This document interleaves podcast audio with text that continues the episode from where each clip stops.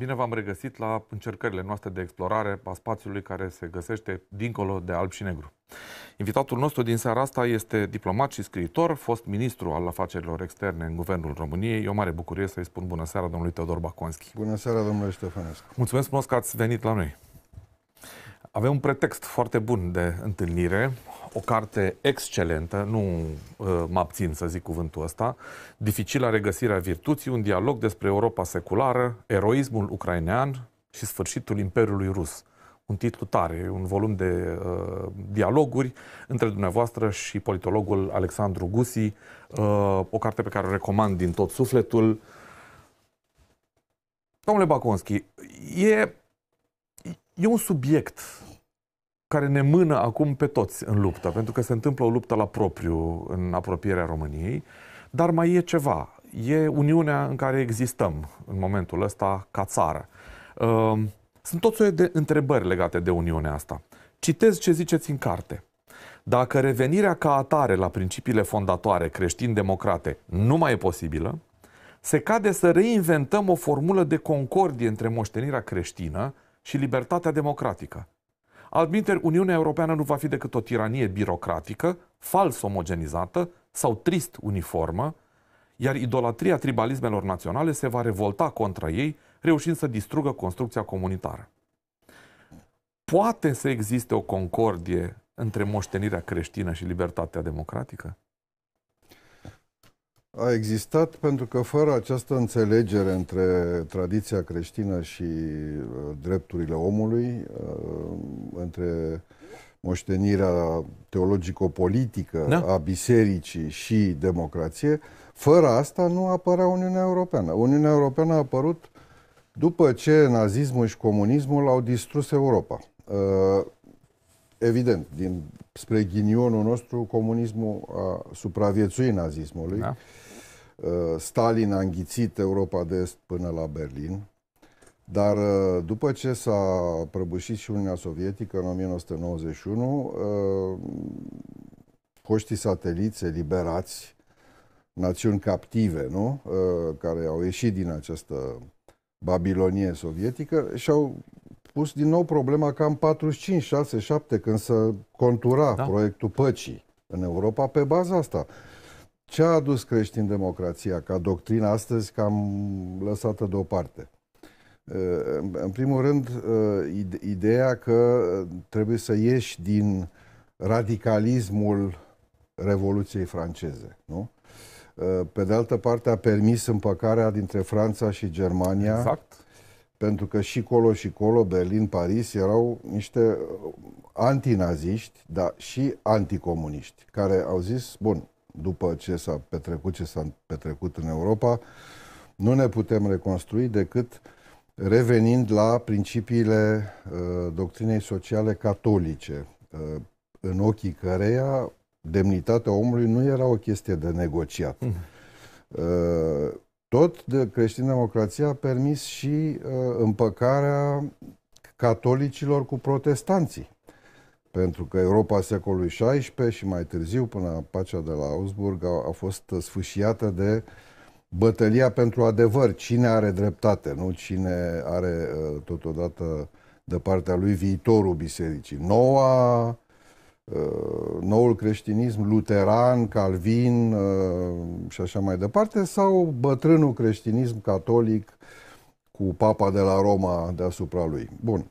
Deci, uh, când vorbim de Europa, trebuie să-i cunoaștem un pic istoria, că altfel uh, mi se pare că a fost inventat al altăieri și nu e așa, are niște decenii proiectul ăsta. Uh, decenii în care mai multe generații de europeni ca cetățenii unor democrații, generații de gânditori politici, de oameni politici, s-au tot străduit să nu uh, să consolideze această idee europeană uh, și au făcut-o până prin anii 70-80 chiar sub semnul explicit al acestei uh, doctrine creștin-democrate. Știți ce spune uh, mă gândesc acum, încerc să mă pun în pielea unui spectator uh, din noua generație, să spunem, interesat de ce se întâmplă în lume, poate chiar în pielea cuiva care nu e din noua generație, dar care poate să spună așa. Domnule Baconski, creștin-democrația nu mai are combustibil să meargă mai departe, asta pe de-o parte. Pe de altă parte, și cu biserica asta. Biserica a pierdut mult din altitudine și de fiecare dată, ori de câte ori se discută despre identitatea creștină europeană, încerc să reproduc ce se spune uneori în spațiu public, uităm ororile pe care le-a făcut biserica și ne aducem aminte doar de marile ei împliniri. Ce e de răspuns în situația asta? E, sigur că e o tensiune între uh, teocrație și democrație, dar uh, noi acum cred că suntem nu într-o fază post-creștină. Avem nevoie de învățătura lui Hristos ca sursă a moralei publice și ca uh, viziune care fundamentează demnitatea irepetabilă a fiecarei ființe umane.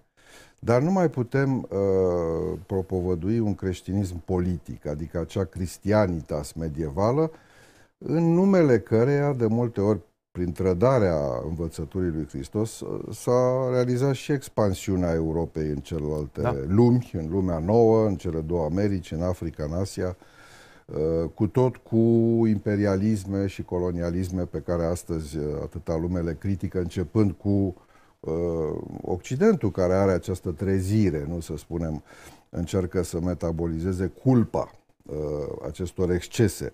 E, cred că uh, ne trebuie un creștinism preconstantinian, un creștinism non-imperial, non-politic, nu apolitic, nu în sensul că uh, creștinii trebuie să se retragă din viața cetății, da. din viața publică, ci uh, pur și simplu să nu mai aibă pretenția că pot face împărăția lui Dumnezeu pe pământ.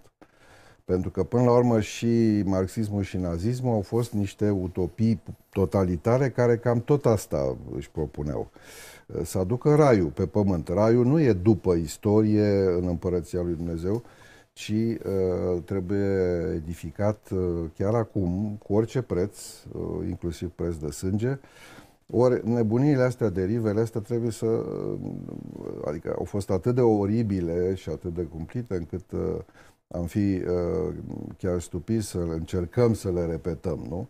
Și atunci trebuie și biserica să creștină, cu toate confesiunile ei, să uh, înțeleagă că mm, atunci când acuză apostazia ta, tacita Occidentului, uh, nu trebuie să dea apă la mar, moară uh, noi cruciade uh, anti-europene a lui uh, Putin, care se prezintă de pildă ca apărător al valorilor conservatoare. Absolut. De ună zi, Patriarhul Kiril, după ce Mos- uh, Beijing a mediat da. reconcilierea dintre Arabia Saudită și Iran, uh, Patriarhul Kiril observa că uh, ayatollahii iranieni au mare admirație pentru ortodoxia rusă, pentru că ambii uh, apără, mai puțin poligamia, nu? apără valorile tradiționale. Uh, deci uh, sunt aici aceste confuzii create de Uh, ideea că împărăția lui Dumnezeu trebuie neapărat făcută aici și acum, uh, cu tunul, dacă se poate, cu pușca, cu îndoctrinarea, cu închizițiile de toate felurile. Nu, asta în Europa trebuie să dispară, dar nu și creștinismul ca învățătură. Creștinismul a trăit 300 și ceva de ani fără să fie religie oficială, fără să fie uh, religie imperială, Uh, și a reușit în, în această perioadă preconstantiniană, să zicem, uh, să-și cristalizeze organizarea internă, să stabilească în linii mari canonul biblic, nu al cărților uh, socotite a fi revelate. Deci se poate foarte bine imagina o societate europeană în care Uh, biserica nu mai are ambiția de a uh, guverna. Adică Evanghelia nu se află deasupra statelor pentru a le guverna, ci în uh, sufletul lor pentru a le inspira umanistic o societate bazată pe libertățile democratice. E posibilă libertatea democratică enunțată în felul ăsta, în situația în care Demografia Europei se schimbă uh, rapid, în anumite spații se schimbă radical. E vorba despre semeni de-ai noștri care vin de pe alte continente, din alte culturi, uh, africani, arabi, asiatici, mai poate să funcționeze narațiunea creștină? Știu că sună idiot, pentru că creștinismul nu înseamnă doar o narațiune creștină, Da. dar convențional formulăm așa cum se formulează în spațiu public. Mai funcționează narațiunea creștină în situația asta? Să știți că, uite, în, în Occident uh, bisericile nu mai au preoți și uh, parohiile sunt completate cu preoți africani, creștini. Uh, nu cred că creștinismul trebuie să excludă pe cineva pentru că e o religie universală a iubirii. Nu poate fi uh, rezervat pe, ca, not, ca notă distinctă pentru o națiune sau pentru o anumită civilizație. El însuși a modelat civilizația uh, globală, nu?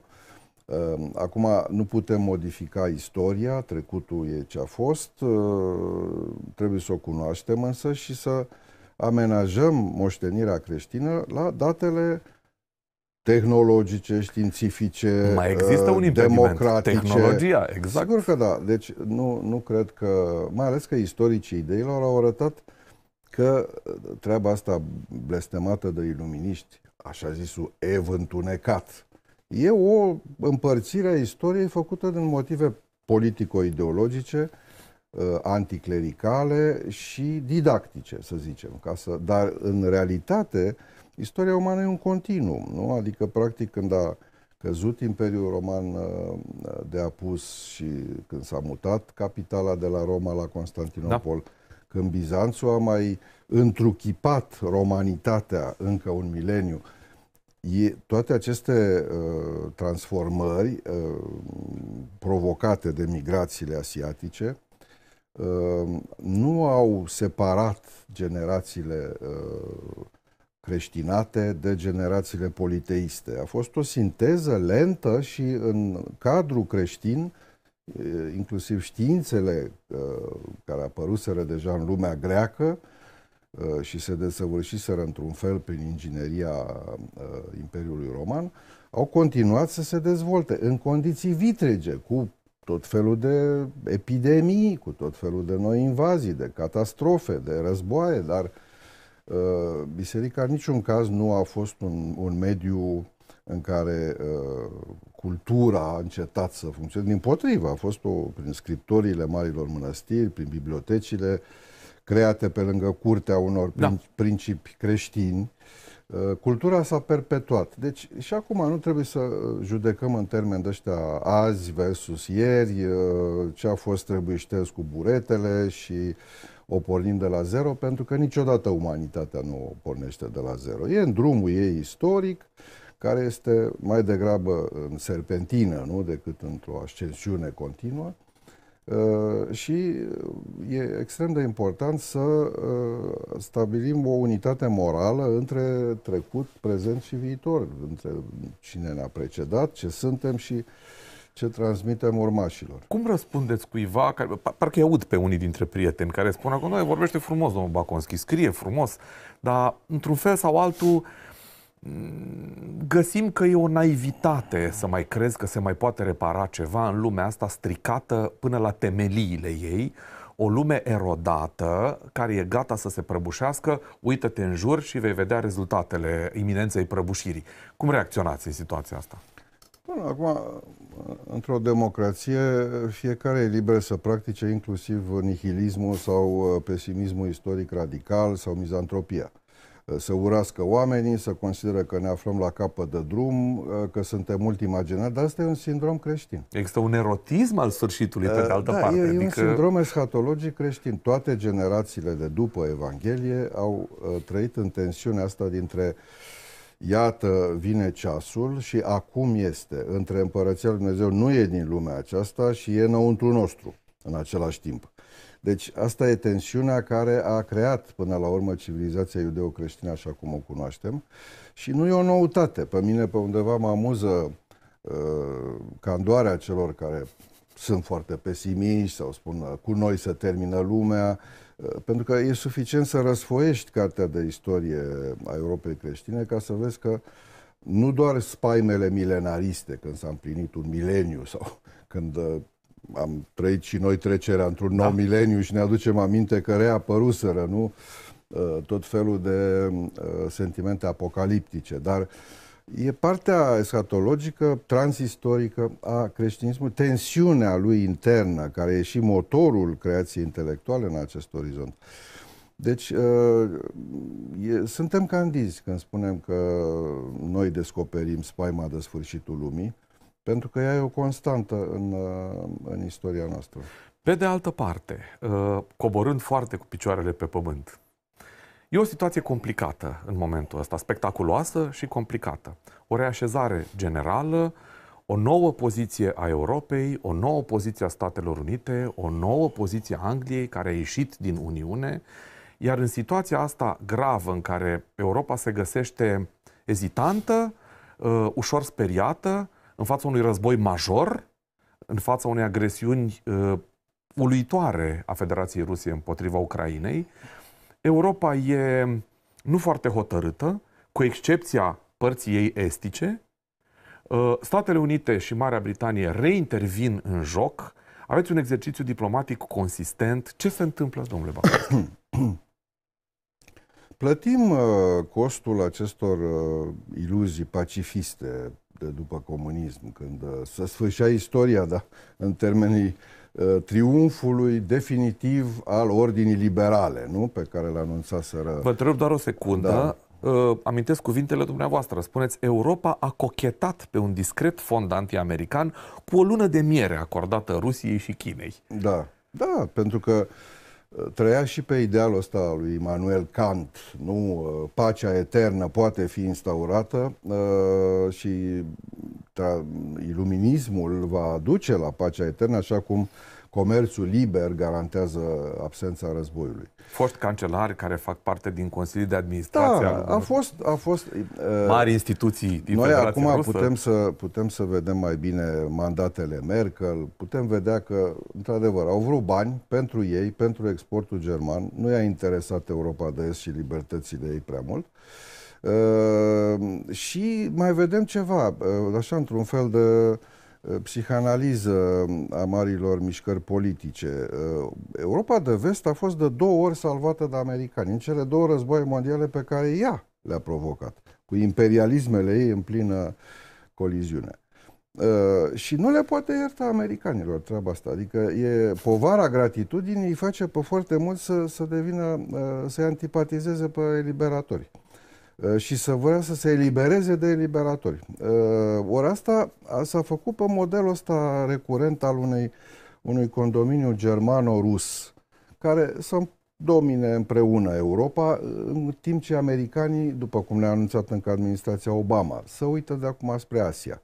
Au treabă în- în rivalitatea lor cu China, în Asia-Pacific, să ne mai lase în pace aici, că noi ne-am cam făcut jocurile. Energie ieftină de la Putin, uh, împărțim cumva, uh, sigur, ce s-a făcut, s-a făcut în materie de extensie a UE și NATO, uh, dar uh, era clar în, în uh, subtextul acestui acord informal că tot ce, toate cele șase state din parteneriatul estic, Da. la care tot doamna Merkel a renunțat așa încet, încet, uh, sunt ale Rusiei. Adică Belarus, Ucraina, Republica Moldova, Exact. uh, Georgia, Georgia. A- Azerbaijan. uh, Deci, n- asta s-a dus de râpă, toată socoteala asta european, a europenilor de vest. Acum se vede că Europa de Est apără tot Occidentul, deci e importantă. Uh, Se vede și că uh, disprețul ăsta carolingian pentru slavii din Est, uh, unde erau și bucățica latina a românilor, uh, e anacronic, e depășit, gata. Suntem acum în situația de a ca în 10 ani să atingem media europeană uh, și în situația de a ne cere drepturile la masa Europei cu adevărat. Deci, de a spune cu toții, pentru că ce se va întâmpla după război se vede deja, nu trebuie să fii mare Trebuie să întreb foarte direct lucrul diplomat. ăsta. Sperie pe cineva o posibilă mutare a echilibrului în Europa de Est? Păi, când E pierzi- cineva panicat, speriat de faptul că s-ar putea să apară o mare uniune polono-ucraineană? pe care ce a înseamnă o existat mare deja, forță. nu? Uniunea asta polono-lituaniană în Exact. Evul Mediu târziu, Exact. era cel mai mare regat în Europa. Uh, Se va reface un bloc estic și noi trebuie să fim în formatul ăsta B9, uh, pe fază, adică să fim uh, la masă când se va reîmpărți uh, raportul de forțe între est Ajungem și vest. și la prezența la masă. Uh, da? Deci, asta se întâmplă. Polonia plus Ucraina reconstruită în 20 de ani și Balticii dacă adăugăm și Suedia, Finlanda ca membrii NATO, deci acum Marea Baltică va fi o mare NATO, da? Și atunci noi vom privi spre vest prin nord-vest. Noi trebuie să ne cuplăm nu cu Austria și Ungaria, care din nostalgii habsburgice cam uh, cântă în struna imperialismului uh, rusesc, ci cu uh, Polonia, cu Ucraina, cu Balticii, cu Suedia, Finlanda. Deci să fim o piesă tare aici pe flancul estic, nu uh, o verigă slabă. Asta trebuie însă uh, ce implică o asemenea ambiție, cât se poate de legitimă și mai ales oportună pentru uh, șansele noastre de dezvoltare, de investiții, pentru prestigiul nostru internațional de asemenea. Implică să ieșim din orice ambiguitate strategică, adică să fim să, să, să terminăm cu stilul ăsta românesc de, de, de, nu e mai înțelept să vedem cine câștigă exact. până la exact. urmă. Exact. Adică de asta vorbesc de, cu Alexandru Gusi de dificila regăsirea virtuții. Pentru că virtutea nu mai e semnalată. Ea e o sursă a supraviețuirii în momentul de față. Trebuie să ai curaj. E o virtute curajul. Trebuie să poți să fii eroic. Eroici sunt ucrainieni. Nu sunt eroici la modul hollywoodian pentru un serial pe Netflix. Nu? Sunt eroici în fiecare zi cu toată suflarea lor, bărbați, femei, copii, tineri, etc. Bun. Deci e o vârstă în care și uh, elita românească trebuie să regăsească virtutea adevărată, nu virtutea simulată și mai ales nu atentismul ăsta, ezitarea strategică de parcă n-am fi în UE și NATO, de parcă uh, nu suntem acolo pentru că vrem libertate, ci pentru că ne-au dat ăștia bani, de pildă. Noi trebuie să depășim nivelul ăsta, așa zis, pragmatic, în care aderența noastră la Occident este uh, interesată de niște avantaje momentane și să vedem lucrurile în, în durata lungă, să vedem că avem, uh, pentru prima dată, nu ca în uh, legendele astea urbane despre noi apăram pe vestici când, că și de aia și-au făcut catedrale, când catedrale erau de mult construite, nu? Când în momentul luptelor românești antiotomane, să ieșim din această treabă. Ori asta este o mare șansă, o a doua revoluție pentru tot estul Europei și noi trebuie să fim, să pilotăm această revoluție împreună cu Polonia, pentru că nu există în flancul uh, Ucrainei țări mai importante decât Polonia și România. Revenim la subiectul ăsta. Insist asupra uh, unui lucru pe care l-ați formulat foarte limpede. Eroismul ucrainean. Avem o mare problemă, domnule Baconski, cu sintagma asta. În societatea românească las la o parte clasa politică și uh, anumite moșmondeli la care vom reveni de asemenea. Mă gândesc la spațiu public, mă gândesc la compatrioți care se uită acum la noi, ne aud, vă ascultă în primul rând pe dumneavoastră și spun Domnule, noi n-am avut niciodată o relație bună cu ucrainenii ăștia. Nu pot să-i iubesc, nu pot să-i plac. Au apărut tot soiul de povești în spațiu public cu un stat român care suportă în detrimentul cetățenilor români refugiații ucraineni. Sunt niște mm. narațiuni care circulă cu viteza luminii în spațiul românesc și cu un efect păi, Ne place uh, să ne victimizăm. Imediat. Da. Da, domnul Ștefănescu, tocmai ați rezumat uh, doctrina de politică externă a lui Nicolae Ceaușescu. A, asta a fost. Adică, uh, pe noi, noi nu avem decât dușmani ereditari. Exact. Uh, toți vecinii ne vor rău. Uh, Marea Neagră, dobândită la 1970, uh, e singurul nostru prieten și încă nu știm uh, cum e cu insula Șerpilor sau cu Sebastopol. Astea sunt rezultatele propagandei național-comuniste care, evident, prin natura lor sunt anti-europene și antiromânești. Absolut. Ce da. trebuie să știm? Că nu e păi, vorba păi, despre o adorare a unor vecini. Când s-a, nu, nu, e vorba nu. despre altceva. Nu, când s-a... E vorba de, de a procesa ideea unei comunități de valori. Dincolo de sânge, de neam, de granițe și lucruri astea. Avem maturitatea necesară să înțelegem ideea păi asta? trebuie să o dobândim, să o educăm și să o dobândim că e în interesul nostru și al copiilor sau nepoților noștri. Putin, când a început războiul, a dat pe niște canale de propagandă uh, ipoteza că, domne, noi am vrea să împărțim și cu alții Ucraina. Adică era Exact. ca, un, ca un viol colectiv. Exact. Domne, poate ia și Polonia ceva, Poate și, ia și Un- România ceva. Ungaria ceva. și. Ori trebuie să le spunem compatrioților noștri că, odată, când Dumnezeu ți-a dat niște vecini, eh, trăiește în armonie cu ei, că asta se întâmplă și în sat, și într-un bloc, și oriunde există oameni decenți.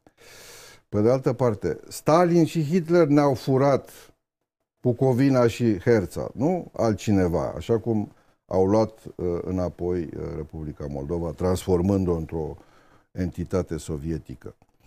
Uh, Deci nu o să te aștepți de la ăla care ți-a furat să, să-ți facă tot el dreptate istorică. Dreptate istorică se face prin uh, micșorarea Federației Ruse în ambițiile ei de a cuceri din nou Europa, dacă se poate până la Berlin din nou, sau cine știe, mai departe. Poate că dacă nu erau americanii, să transforma toată treaba asta în, în ceva mai amplu, nu? Uh, și să vedem că una e să ai niște probleme bilaterale cu un vecin. Cum ai? Și cu vecinul de scară sau cu de curte. Uh, Alea, pe alea le poți rezolva dacă ai reguli comune, cum se întâmplă între statele membre UE, dacă regulile alea sunt corecte, sunt drepte, sunt juste și uh, în același timp uh, la luând dosar cu dosar, nu te interesează chestiunea minorității tale de acolo și ei au o minoritate la noi. Dar acum nu asta e prioritatea. Asta o face în timp de pace, uh, depășind stereotipurile astea ostile, pentru că adevărul e că propaganda sovietică era și antiromânească și în Republica Moldova și în Ucraina. Uh, Jandarmul român, nu? toate miturile negative legate de prezența românească acolo, uh, așa încât și ucrainienii au nevoie de o dezintoxicare de propaganda sovietică și o fac cu pe repede înainte acum. Pentru că vedem cum sub ochii noștri o națiune străveche uh, se consolidează și uh, își caută propria identitate. Ori uh, se vede că la noi uh, e- era nevoie, asta e marea șansă, mă bucur că am apucat și asta. Revoluția care a prăbușit Da. da. comunismul și revoluția care va prăbuși imperialismul rus, abia după aia o să respirăm în toată Europa, de abia după aceea ne putem apăra colectiv în jurul unor valori pe care într-adevăr le împărtășim. Deci uh, e acum ori niciodată pentru Republica Moldova, pentru Georgia. Ați văzut ce e la Tbili- Tbilisi, Exact. nu? Uh, Sunt, uh, adică revoluțiile portocalii, nu? Care l-au împins pe Putin în faza pe care o vedem acum, nu? Au fost uh, ce? Altceva decât uh, încercări dramatice ale unor popoare de a scăpa de cizma rusă. Uh, N-a mers pentru că nici Europa nu era dispusă să meargă Mhm. mai departe. Nu era. Parteneriatul estic a fost așa un fel de substitut de integrare și nici pe ăla nu l-au mai uh, cultivat uh, ca cancelarile occidentale când au văzut că Putin e iritat de perspectiva ca UE să continue difuzarea unor valori democratice în aceste state pe care Moscova le vede ca anexe Exact. uh, pe veci uh, ale ei. Deci, uh, acum se reașează lucrurile astea se- și trebuie să fim uh, clari ca să putem profita de această reașezare. Să nu fim neclari ca să rămânem uh, în mod uh, contraproductiv într-o, într-o nouă zonă gri. Sunt state care au uh, o politică ambiguă, nu față de război, față de Ucraina, față... am văzut asta.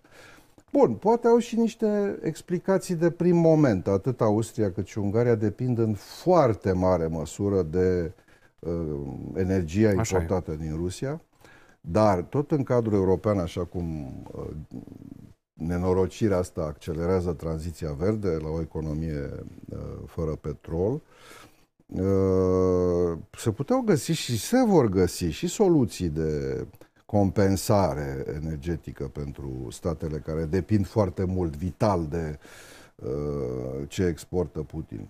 Domnule Bacaunski, stau la câteva dintre cuvintele dumneavoastră rostite acum câteva clipe. Mă gândesc uh, la compatrioți care au niște probleme presante în viața absolut obișnuită. Prețuri care cresc. Pe, pe astea le avem toți, nu? Adică Foarte adevărat. Nu mi se pare că... Într-o da. atmosferă de felul ăsta, unii dintre compatrioți spun așa, nu mă interesează ce se întâmplă în jur, mă interesează ce se întâmplă la mine, nu mă mai interesează nici ăștia din clasa politică, mă interesează să mă închid într-o zonă de supraviețuire în care copiilor mei să le fie bine, dacă e posibil să adun niște bani să-i trimit la o școală civilizată în afara României, e vorba despre o abdicare de la niște principii elementare, iar atunci când dumneavoastră vorbiți despre niște valori mai mari, vă aduc aminte de faptul că mulți dintre noi avem o relație foarte interesantă cu biserica. Facem mici donații și facem câte un bine cu ghilimele de rigoare săracilor, din când în când la sărbători, ca să se treacă pe răboj ceva sus, în speranța că primim în schimb direct ceva în urma lucrului pe care l-am dat, pe de-o parte, și asta ar cam fi relația cu biserica. Pe de altă parte, ne gândim că, da, în jur este plin de dușmani, în jur este plin de inamici, cea mai bună soluție este să ne lipim de câte un lider hotărât care poate să ne ducă mai departe. Ce trebuie să știe compatrioții în situația asta atunci când li se spune că există idei mai mari care nu te hrănesc acum, dar care funcționează altfel?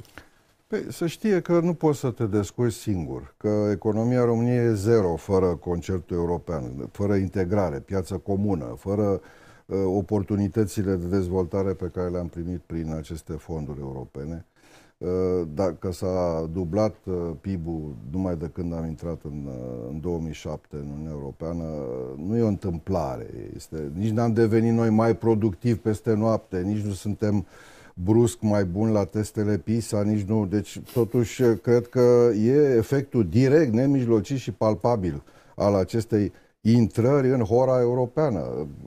Acum, economii mult mai mari decât cea românească, Germania, Italia, Spania, Franței, sunt absolut neputincioase în competiția globală cu China și alte puteri emergente uh, dacă sunt izolate da. de cont. Vedem și mama democrației, Marea Britanie, care a căzut pradă unui episod populist și cu un mic procent a ieșit la referendum, a ieșit în UE, vedem costurile infernale ale acestui Brexit. Nu? Adică dacă o economie solidă, ultra evoluată, dacă principalul centru financiar de pe continent a intrat în vrie prin Brexit, ce, să, ce s-ar întâmpla cu o economie încă fragilă și de mici proporții, cum e cea românească, deși chiar și diversificarea economiei românești e un efect al europenizării ei, al schimburilor cu ca și uh, toată această uh, masă de investiții care ne-au împins în secolul 21, că eram pe industrie grea de anii 50 uh, și petrochimie. Acum suntem, uh, PIB-ul e format în principal din terțiar, din uh, industrii cu valoare adăugată mare. Nu mai avem multe minute și trebuie din emisiunea asta și trebuie să întreb lucrul ăsta. Dacă societăți atât de avansate ca cele despre care vorbiți o iau uneori razna și au momente de rătăcire, în societatea românească se pot întâmpla momente de rătăcire de genul celeia pe care o evocam adineauri, adică lideri ultranaționaliști, lume inflamată de patriotisme false, Știți, da. care spune hai, hai, hai, mergem înainte, poporul român are un destin de unul singur, trebuie să ne salvăm. Da. Eu cred că trebuie mai mult să râdem de ei, să le arătăm de ce n-au dreptate, decât să-i demonizăm și să-i transformăm într-o sperietoare națională care le dă un fel de grandoare inexistentă. Exact. Uh, deci, uh, bășcălia e o armă de bază aici, în fața acestor teorii uh, care nu se susțin și sunt uh, uh, sortite eșecului, așa cum și autarhia lui Ceaușescu ne-a dus în gard, că eram ca în Corea de Nord, în condițiile în care el vrea să fabrice de toate, absolut orice produs să fie, chiar și sub licență, fabricat în România. Bun.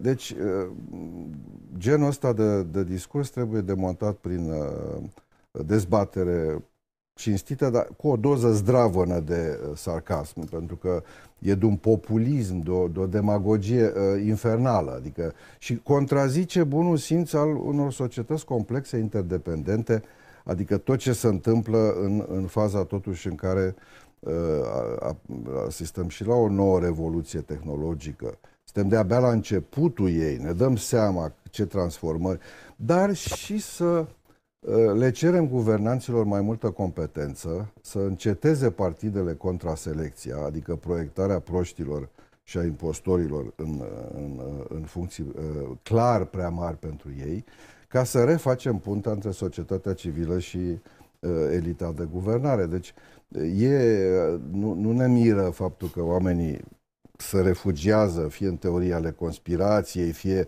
în uh, ideea că dacă vine unul cu un buzdugan mare, îi sparge pe toți proștii ăștia care s-au cocoțat pe cracă. Deci, uh, iertați-mi limbajul neacademic, dar e, e vorba de o ruptură actualmente între societate. O resimt și eu, ca simplu cetățean, ca să zic așa. Ori aici uh, România au resurse foarte bune, nu trebuie să le exporte pe toate. Mai avem nevoie și aici de oameni deștepți totuși. Nu doar să contribuim la da. Uh, dezvoltarea unor țări gata dezvoltate, cu cele mai strălucite minți uh, produse și educate aici. În două minute, domnule Baconski, una dintre frazele care produc înfrigurare în cartea dumneavoastră este nu neapărat prorocirea, ci evocarea unui tip de eveniment. Spuneți că s-ar putea ca la un moment dat să aibă loc o ciocnire decisivă între libertate și tiranie. Nu spuneți că o să fie, spuneți că e posibil lucrul ăsta. Dacă există o ciocnire decisivă, asta înseamnă un moment istoric zguduitor. Uh, știe România să-și folosească potențialul în momentul ăsta istoric fără precedent? Eu sper că știe, uh, trebuie să învețe asta, pentru că uh, ăsta e un tren care trece o singură dată prin gară și noi avem nevoie de un upgrade geostrategic, adică să fim uh, văzuți și respectați, dar să ne și comportăm la nivelul importanței pe care o avem pentru arhitectura de securitate a NATO. Uh, asta se, e, e deja un, un fruct al contextului și al evoluției generate de agresiunea lui Putin asupra Ucrainei, dar pe care noi trebuie să îl exploatăm. Avem dreptul și obligația de a o face. Nu trebuie să, cum spuneam, să mai băltim în uh, genul ăsta de așteptare călduță, mediocră, în care uh, stai să vedem, stai să mai discutăm, stai să mai... Uh, asta e un examen de maturitate strategică pentru elita României și sper că va trece cu brio acest examen spre binele românilor. Uh, altfel, uh, nu o să fim invitați niciunde. Poți să fii formal în UE și NATO și să nu contezi. Așa e. Trebuie să, să fixezi cu realism propriul nivel de ambiție. Vă mulțumesc foarte mult că ați acceptat și invitația mulțumesc. asta. Mulțumesc pentru cartea asta pe care o recomand din nou la în, uh, sfârșitul întâlnirii noastre. Dificila regăsire a virtuții, un volum de dialoguri între Teodor Baconski și Alexandru Gusi. Mulțumesc și succes în ceea ce faceți. Mulțumesc, toate bine. Mulțumim frumos pentru atenție. Urmează știrile din sport și telejurnalul. Rămâneți alături de programele postului public de televiziune. Să aveți o seară faină.